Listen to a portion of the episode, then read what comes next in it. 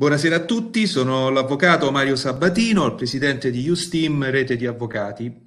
Questa sera eh, parleremo con l'avvocato Marco Mecacci, eh, membro di Usteam, eh, del decreto legge eh, numero 11 del, dell'8 marzo 2020, eh, ben conosciuto a tutti i colleghi. Ebbene, questo decreto che ha previsto la sospensione eh, tra le altre cose, perché non solo quello, eh, dei processi eh, civili e penali eh, per fronteggiare eh, la crisi eh, del Covid-19 ha lasciato moltissimi dubbi agli operatori. Ehm, il coordinatore dell'organismo congressuale forense oggi ha inviato al ministro della giustizia, eh, Alfonso Bonafede, dei quesiti. L'avvocato Marco Nemmecacci proverà a dare eh, una risposta ehm, a questi quesiti. Ovviamente ehm, l'avvocato Mecacci eh, ci dirà la sua e quindi mh, mm, mi raccomando eh, è un bravissimo collega, non prendete per oro colato, eh, però comunque sicuramente il collega Marco Mecacci potrà darci delle utili indicazioni sulle eh, interpretazioni possibili alle norme del eh, decreto legge in eh, questione. Grazie Mario, innanzitutto buonasera a tutti, vi ringrazio per questo spazio che spero non sarà troppo lungo e non annoierà i colleghi che ci ascolteranno, io semplicemente dirò quelle che sono le mie impressioni eh, in riferimento a questo decreto che è scritto in modo davvero un po' strano rispetto a quelle che sono le ordinarie modalità che ha il legislatore di intervenire in materia processuale e che eh, riguarda un po' tutti i settori, eh, quindi dal processo civile, penale, tributario, amministrativo, e limiterò la mia indagine eh, con, con, dei piccoli riferimenti a quelle che sono le, eh, le, domande che sono state poste con una comunicazione del 9 di marzo dal Presidente dell'organismo congressuale forense al Ministro della Giustizia che in data odierna hanno avuto una parziale, eh, parziale risposta nella presentazione della relazione illustrativa al disegno di legge della conversione del decreto 11 2020 che eh, in questi due giorni tante, tante perplessità ha destato. La prima domanda che è stata posta dalla, dall'avvocato malinconico con riferimento al decreto 11 eh, del 2020 è se in ordine all'articolo 1,2 che prevede la sospensione dei, dei, delle udienze che siano eh, state pendenti tra il 9 marzo e il 22 di marzo, se la sospensione dei, dei termini si applichi a tutti i giudizi pendenti, ivi compresi quelli per proporre impugnazione e opposizione, o se la sospensione riguardi soltanto i giudizi le cui udienze siano fissate nel periodo dal 9 al 22 di marzo e soggette al rinvio d'ufficio. Dobbiamo premettere appunto che il comma 1 dell'articolo l'articolo 1 del decreto legge 11 del 2020 dispone appunto, come ho accennato sopra, che le udienze che intercorrono tra la data di entrata in vigore del decreto, che è il 9 di marzo, e il 22 di marzo, sono rinviate d'ufficio. Il successivo comma 2 invece dice che sono rinviati d'ufficio e sono sospesi, scusatemi, non rinviati d'ufficio, i termini che scadono all'interno di questa finestra, cioè della finestra tra il 9 di marzo del 2020 e il 20 di marzo, del 22 di marzo del 2020. Per essere più chiaro la leggo. A decorrere dal giorno successivo all'entrata in vigore del presente decreto e sino al 22 di marzo del 2020 sono sospesi i termini per il compimento di qualsiasi atto dei procedimenti indicati dal comma 1, ferme le eccezioni richiamate. Ove il decorso abbia inizio durante il periodo di sospensione, l'inizio stesso è differito alla fine di detto periodo. Il decreto legge è stato pubblicato in Gazzetta Ufficiale l'8 di marzo, domenica scorsa, e quindi è entrato in vigore il 9 di marzo.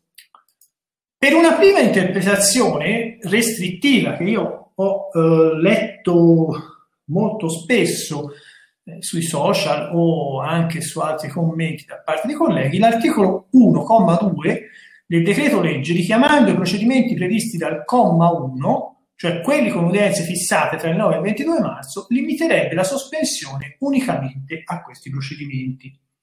Cioè in pratica si dice che i termini eh, scadenti tra il 9 e il 22 di marzo sarebbero sospesi soltanto se riguardanti questi, eh, questi procedimenti in cui vi sia udienza. Eh, si tratta di un'interpretazione particolarmente restrittiva che è avvalorata però da una formulazione abbastanza infelice da parte del legislatore che eh, non si è reso conto che richiamando il comma 1 nel comma 2 ha eh, mischiato un po' eh, fra udien- le disposizioni fra udienze, sospensione e termine, quindi non, non è molto chiaro. Questa per una prima opinione restrittiva che quindi di fatto svuoterebbe di qualsiasi significato il, eh, il decreto legge dal punto di vista della sospensione dei termini. Per un'altra opinione, invece, l'articolo 1,2 potrebbe essere letto in combinato disposto con il comma 1, cioè quello che ho richiamato prima, che dispone il rinvio a data successiva delle udienze dei procedimenti penali pendenti presso tutti gli uffici giudiziari, con alcune eccezioni che sono indicate sempre dall'articolo, dall'articolo 2, comma 2, lettera G. Quindi testualmente il decreto parla di udienze dei procedimenti civili penali pendenti presso tutti gli uffici giudiziari. Anche se in modo piuttosto farraginoso e sicuramente atecnico, il riferimento al comma 1 ai giudizi pendenti sembra richiamare la litispendenza, cioè la cosiddetta pendenza della lite che a norma dell'articolo 39 si determina ai fini della prevenzione con la notifica dell'atto di citazione, se naturalmente l'atto introduttivo è quello, o con ricorso nel caso delle cause introdotte con ricorso. Quindi se noi intendessimo il riferimento ai giudizi pendenti alla eh, litispendenza, così come sembra fare l'OCF nel suo quesito e poi come sembra intendere nella relazione illustrativa anche appunto lo stesso Ministero, probabilmente dovremmo intendere che i, la sospensione dei procedimenti riguarda eh, tutti i giudizi ad oggi pendenti. Richiamo sembra applicare anche ai ricorsi per decreto ingiuntivo, peraltro, perché per il decreto ingiuntivo ci dovremmo chiedere, visto che l'articolo 643 parla di pendenza della lite, 643,3, con eh, la notifica dell'atto di citazione, dovremmo dire che eh, il termine non sarebbe sospeso per il decreto ingiuntivo non ancora notificato o comunque notificato in pendenza di opposizione perché eh, appunto se la litispendenza si determina con la pendenza dell'azione, con la notifica dell'atto introduttivo, non avremmo la pendenza dell'azione.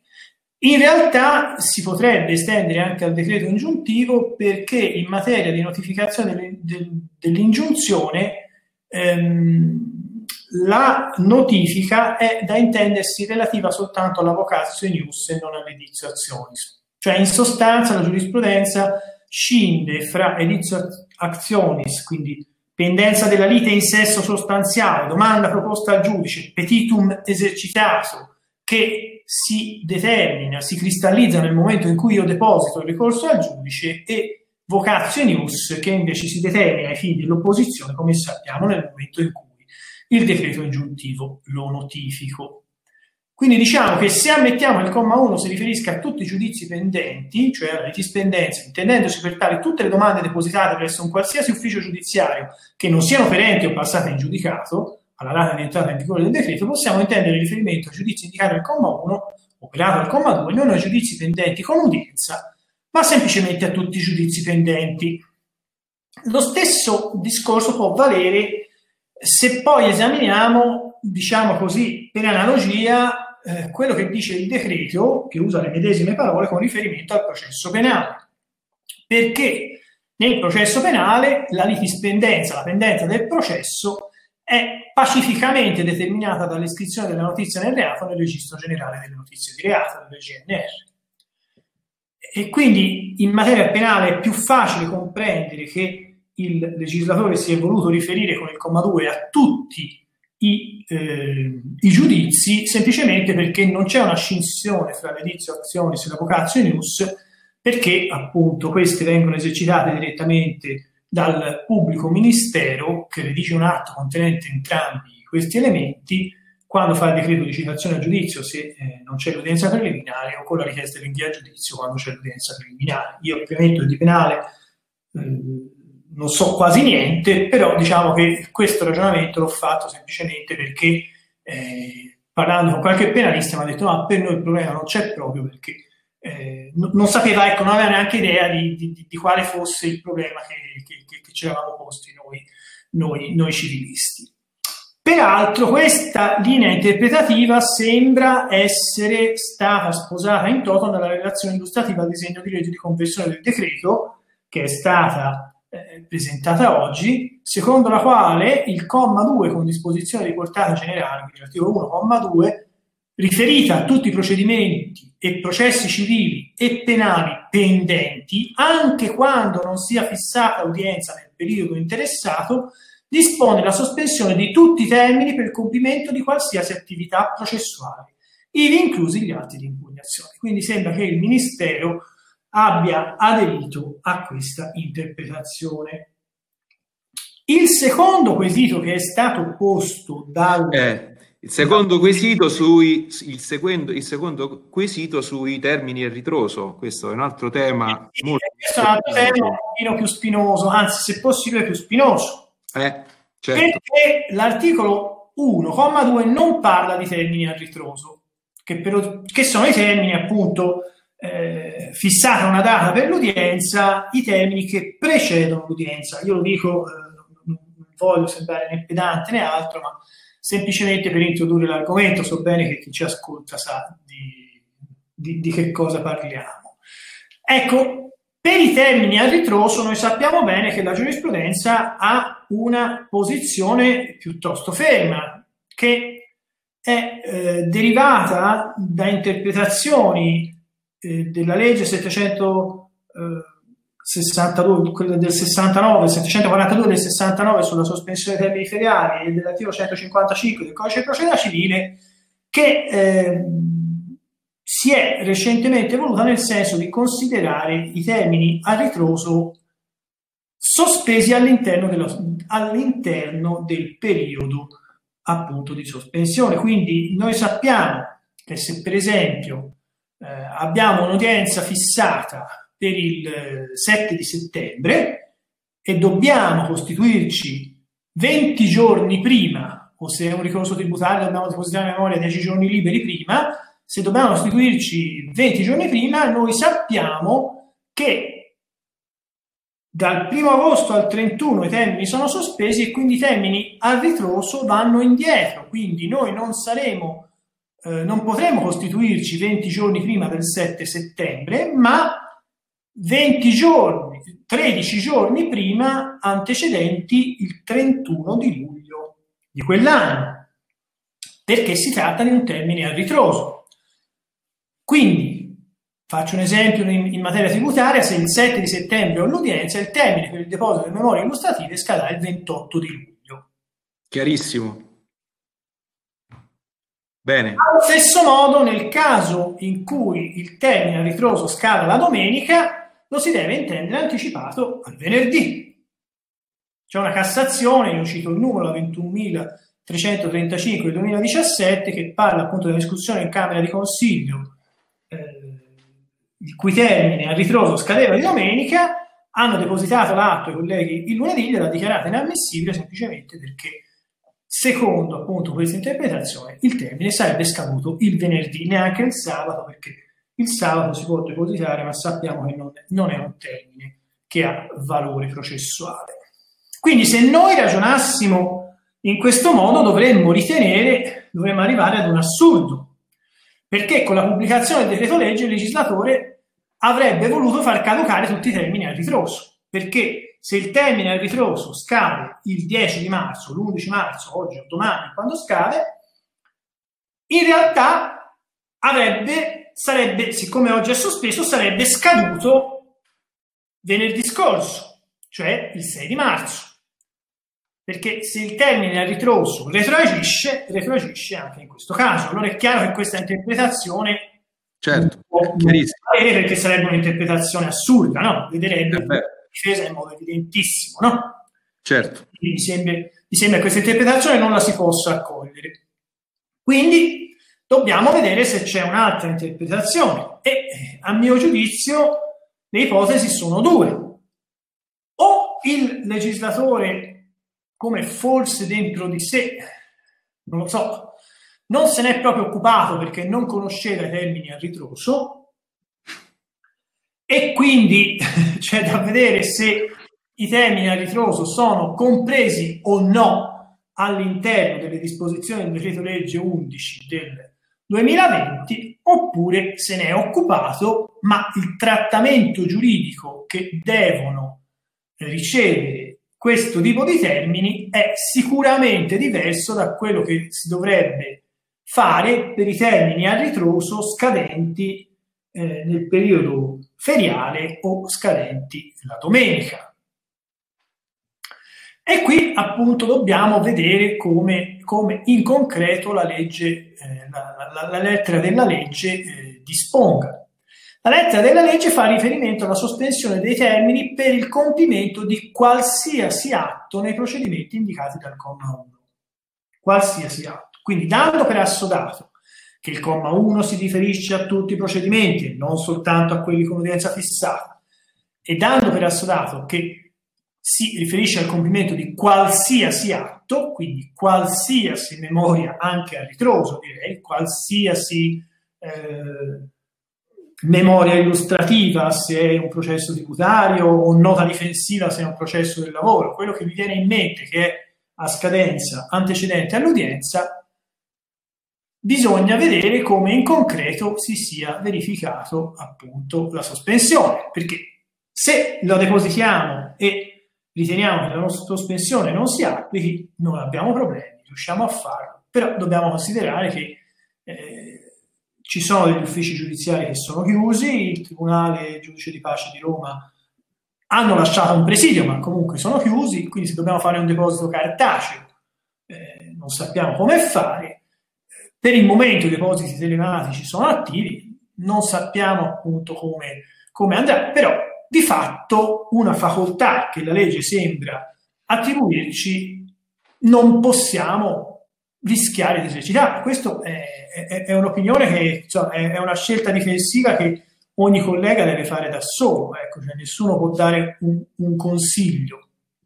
Io posso dire soltanto che se il termine scade eh, all'interno della finestra dal 10 al 22 si proroga, se è un termine a ritroso, si dovrebbe prorogare, non potendo antecedere al 6 di marzo per ovvi motivi, si dovrebbe posporre al 23. Però che succede a questo punto? Ad esempio, nel caso si sia fissata la prima udienza in un giudizio civile per il 6 aprile e il convenuto si sia costituito in giudizio il 23 di marzo, cioè abbia voluto beneficiare della sospensione chiedendo la chiamata in causa di un terzo, proponendo una domanda riconvenzionale, il giudice che deve fare? Potrebbe ritenere tempestiva la Costituzione, autorizzare la chiamata in causa e spostare l'udienza nel rispetto dei termini a comparire. Nel caso in cui ci fosse la chiamata in causa, la cosa potrebbe essere più semplice, ma nel caso in cui ci fosse soltanto una domanda riconvenzionale, potrebbe forse spostare l'udienza dando perlomeno un termine di 20 giorni al, uh, all'attore per verificare la, uh, per prendere posizione sulla domanda, dare un termine a difesa.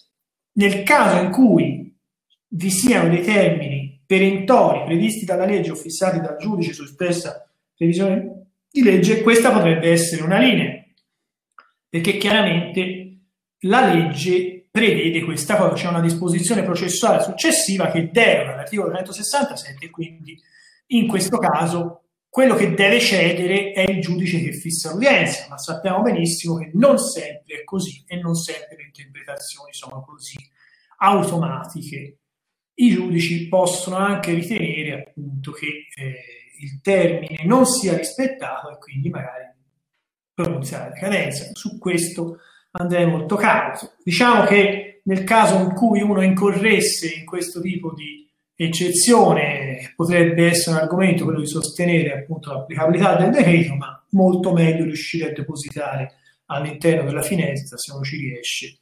Così quesi, la, la, la questione non, no, non si pone. Questo per quanto riguarda i termini perentori. Invece per i termini non perentori, io penso per esempio a una casa del giudice di pace in cui il giudice di pace assegni termini antecedente 20 giorni all'udienza, sappiamo bene che è un termine perentorio, il fatto che si depositi successivamente potrebbe anche non essere considerato lesivo del diritto di difesa e quindi non determinare alcuno spostamento dell'udienza. Peraltro dobbiamo considerare anche che eh, i termini saranno sospesi fino al 22 di marzo eh, a meno appunto di modifiche in sede di conversione, che li prorogheranno, prevedranno altre cose, ma che da quella data gli uffici giudiziari fisseranno regole, rinvii e nuove modalità appunto di eh, celebrazione dei processi sui quali non sappiamo assolutamente niente che però potrebbero poi di fatto in concreto spostare la gran parte delle udienze che, che, che che, che ci sono fissate in questo periodo. Quindi sicuramente in questo momento la cautela è d'obbligo, vediamo quello che succede. Certo Marco, ma eh, una domanda, ma cioè, io spero di no, facciamo comunque tutti gli scongiuri del caso, ma in caso, nell'ipotesi in cui fosse necessaria un'ulteriore, una proroga di questo, di questo periodo di sospensione, eh, si complicherebbe ulteriormente la, la, la, la questione, la situazione. Eh, il rischio sicuramente c'è, perché poi... Il rischio è concreto. Eh sì, è proroghe su proroghe, poi non, sa- non sapremo in concreto come, come, fare i conti con le scadenze oggettive. O eh, certo. prevedono dei termini unitari, non so, una specie di, di sanatoria generale dicendo che per tutti i termini scade, scade, scaduti o a scadere scadranno il, e mettono una data, in quel modo fanno una sanatoria complessiva o altrimenti diventa difficile e tutte le udienze quindi sono rinviate nel rispetto di termini o fanno un provvedimento ad hoc oppure diventa difficile perché il processo, ogni singolo processo ha una cadenza individuale che deriva da norme di legge che sono precedenti.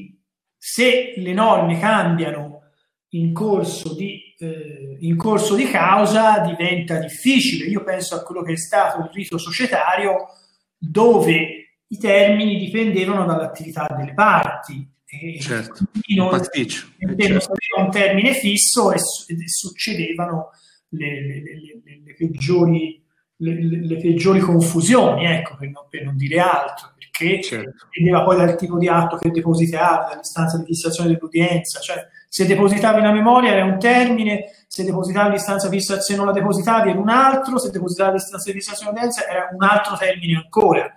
Cioè, certo. siamo, quel, quella è stata l'esperienza. La speranza, la speranza, che abbiamo tutti è che prevalga il buonsenso prima di tutto, e, e quindi nei limiti del possibile si, si, evitano le eccezioni processuali. Io credo che questo sia un auspicio di tutti. Ecco.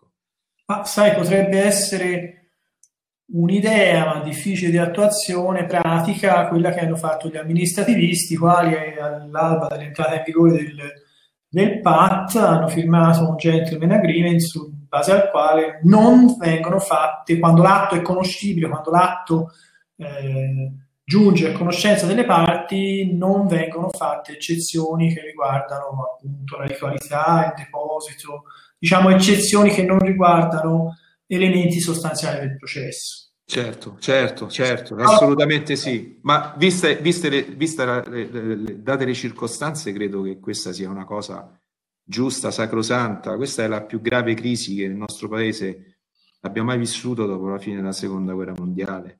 Sono e, quindi, sì, certo, certo. E, e poi anche l'auspicio è anche che in sede di conversione il legislatore metta una pezza eh, dove le situazioni che poi giust- correttamente tu hai evidenziato, proponendo anche qualche soluzione, a mio avviso, eh, quindi sistemi quello che c'è da sistemare. Perché se no rischiamo veramente di, di vedere fra, fra qualche anno delle sezioni coronavirus delle corti di appello e della Corte Suprema di Cassazione. Eh, sai. Vorrei sinceramente, non, non, mi piacerebbe, ecco, questo sarebbe un futuro veramente brutto, anche perché è, un, è, una, è una, tragedia per moltissimi questa. Eh, quindi si... La speranza è che la politica se ne renda conto e insomma ragioni un po' di più sulle norme perché leggendo queste cose diciamo che a volte insomma, è, è difficile interpretarle. Insomma. Certo, comunque diciamo che la, la, possibilità adesso c'è, esiste perché comunque in sede di conversione eh, c'è più tempo, eh, non, non, non, si deve agire con, diciamo, con l'imminenza, con l'urgenza eh, di dover intervenire per fronteggiare una situazione di pericolo, quindi c'è la possibilità di eh, valutare meglio tutti gli aspetti e, che, e quindi di sistemare questi, eh, queste zone grigie e, e, dare comunque delle indicazioni agli operatori, eh, gli avvocati e i magistrati affinché possano svolgere al meglio la propria funzione. Bene Marco, il terzo punto invece riguarda eh, i termini della mediazione delegata. Qui se aderiamo all'interpretazione che abbiamo visto prima, che sembra aver fatto proprio innanzitutto il Ministero, la cosa è abbastanza semplice perché comunque il termine di 15 giorni, no? io all'inizio è stato ritenuto un termine perentorio, adesso, visto ci sono diverse pronunce, ho visto recentemente una Corte d'Appello di Firenze che non, non, non afferma di perentorietà del termine previsto dall'articolo 5,1 bis per la proposizione della domanda di mediazione delegata anche qui sempre bene depositarla nei 15 giorni per evitare eccezioni, decadenze e quant'altro, però insomma la giurisprudenza è abbastanza consolidata. Mi parrebbe un termine processuale, perché è un, è un termine che incide sul, sul, processo concretamente, in quanto se la, la mediazione raggiunta è in grado di estinguerlo eh, o meno, ed è un termine appunto sul quale ci sono eh, non decadenze esplicite, ma comunque un termine che riguarda lo svolgimento di un processo, quindi direi che si potrebbe sostenere che eh, i termini scadenti nei 15 giorni, i cui 15 giorni per le mediazioni delegate scadono tra il 10 e il 22 di marzo siano termini prorogati. Però anche qui eh, l'interpretazione è piuttosto, è piuttosto, piuttosto vaga. Mm, gli occ- insomma, noi, io parlo, li chiamo gli organismi di mediazione, ecco, noi abbiamo a Firenze un organismo di mediazione che si chiama esattamente OCF, cioè come appunto l'organismo forense, eh, so che valutavano seriamente la chiusura, quindi eh, poi in concreto prenderanno i depositi telematici, ma non sempre, eh, visto che non sono obbligatori e che il decreto legge non prevede per il deposito della mediazione, se non sbaglio, l'obbligo di deposito telematico, mentre lo prevede no, no, tutti gli altri. Mi sembra che non ne parli della mediazione, anche questa è un, una bella falla. Eh, se poi il collega non è obbligato al deposito telematico e, e, e il deposito cartaceo non riesce a farlo, anche lì si potranno porre dei problemi. Ecco, questo è, è un altro discorso che, che, andrà affrontato anche in questo caso con eh, buon senso da parte del legislatore. Certo, beh sì, diciamo che eh, tutto viene lasciato molto all'iniziativa mh, locale, no? E comunque l'impostazione che, che, noi abbiamo nel nostro paese, che comunque eh, eh, il capo del, dell'organo giudiziario in termini generali, no? Eh, ha ehm, la possibilità, ha diciamo, eh, la possibilità di dettare un pochino i tempi no? e le modalità di svolgimento. Ehm, e quindi eh, ogni tribunale ha in certo modo le sue regole. Ecco, chiaramente sempre nell'ambito della norma eh, nazionale, ma comunque queste interpretazioni no, possono variare eh, cambiando da tribunale a tribunale o anche eh, secondo quelle che sono le, gli orientamenti e le direttive che vengono date, in questo caso, dagli organismi di mediazione. Adesso io non voglio dire cose imprecise, ma credo che l'organismo di mediazione forense di Roma abbia chiuso. Eh, non, non, sono certissimo di questa cosa perché tra le tante notizie che, sono, che passano, magari qualche cosa ti, ti colpisce, ma non, non, non ho la certezza, quindi prendete con il beneficio del dubbio quello che vi sto dicendo, magari andate a controllare nel sito dell'Ordine degli Avvocati di Roma che ha creato proprio una sezione dedicata al coronavirus dove si possono trovare tutte quante le informazioni che riguardano in, uh, gli uffici giudiziari eh, di Roma e si trovano a Roma. E, um, mi, mi, pare di, di, di ricordare che eh, appunto abbia disposto la chiusura e che quindi possano essere ricevute soltanto le istanze di, me- di mediazione per via telematica. Ti confermo che Firenze è la stessa cosa, hanno rinviato tutti gli, tutti gli incontri e accettano soltanto domande telematiche. Benissimo. Anche questo è qualcosa di cui forse il legislatore dovrebbe, dovrebbe occuparsi, perché se fino a ieri io potevo fare il deposito telematico, non telematico, non capisco perché non possa farlo adesso. Anche questa è una cosa da valutare, ecco. Però, ripeto, non, non siamo noi che dobbiamo, che dobbiamo, valutare né decidere, noi possiamo soltanto esprimere le nostre modeste opinioni sul, su quelle che sono le, le, norme con le quali poi dobbiamo fare i conti tutti i giorni, ecco, non di più. Benissimo. Marco, io ti ringrazio moltissimo, eh, come al solito chiaro, preciso, puntuale. Eh, diciamo, eh, non per piaggeria, eh, ma comunque eh, nel nostro interno, nell'ambito di Usteam, ti consideriamo una delle nostre diciamo, punte di diamante. Eh, esagerato. E non a, caso, non a caso abbiamo interpellato te eh, per diciamo, aiutarci, aiutare noi, membri di Usteam e anche tutti i colleghi italiani eh, che ascolteranno eh, questo podcast a capire un pochino qualcosa, qualcosa in più eh, rispetto a, eh, aspetti pro, agli aspetti problematici del decreto giustizia eh, pubblicato eh, il, l'8 marzo, il 9 marzo. L'8 marzo è stato pubblicato in gazzetta, è entrato in vigore, sì, è entrato in vigore, è entrato in vigore il, no, il 9 marzo. Bene, io eh, vi ringrazio dell'attenzione, eh, restate comunque sintonizzati, seguite il nostro podcast perché prossimamente eh, pubblicheremo nuovi contenuti, ehm, saranno pubblicati eh, i webinar eh, che noi abbiamo in programma con concessione di crediti formativi, però chiaramente non eh, attraverso la, l'ascolto del podcast per poter eh, ricevere i crediti formativi professionali riconosciuti dal Consiglio nazionale forense.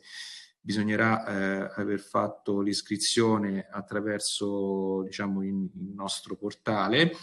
E, ehm, e, anche altri contenuti ovviamente anche sul sul decreto, sulla legge di conversione di questo decreto legge e eh, ulteriori problematicità che dovessero emergere in questa vicenda mh, personale e professionale che tutti noi stiamo, stiamo vivendo, che ovviamente è in divenire perché noi sappiamo che adesso c'è questo coronavirus, ma non sappiamo quando finirà e non sappiamo ancora nulla quindi viviamo in questa incertezza.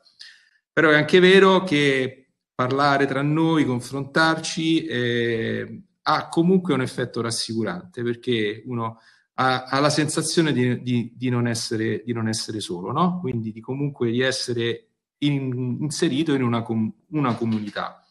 Eh, bene, io eh, ti ringrazio moltissimo Marco, ti saluto e, e saluto tutti quanti gli amici che ci hanno ascoltato. Buonasera. Grazie a voi tutti. Non ci possiamo abbracciare, salutiamoci. Bene, un abbraccio virtuale. Ciao, grazie. Ciao.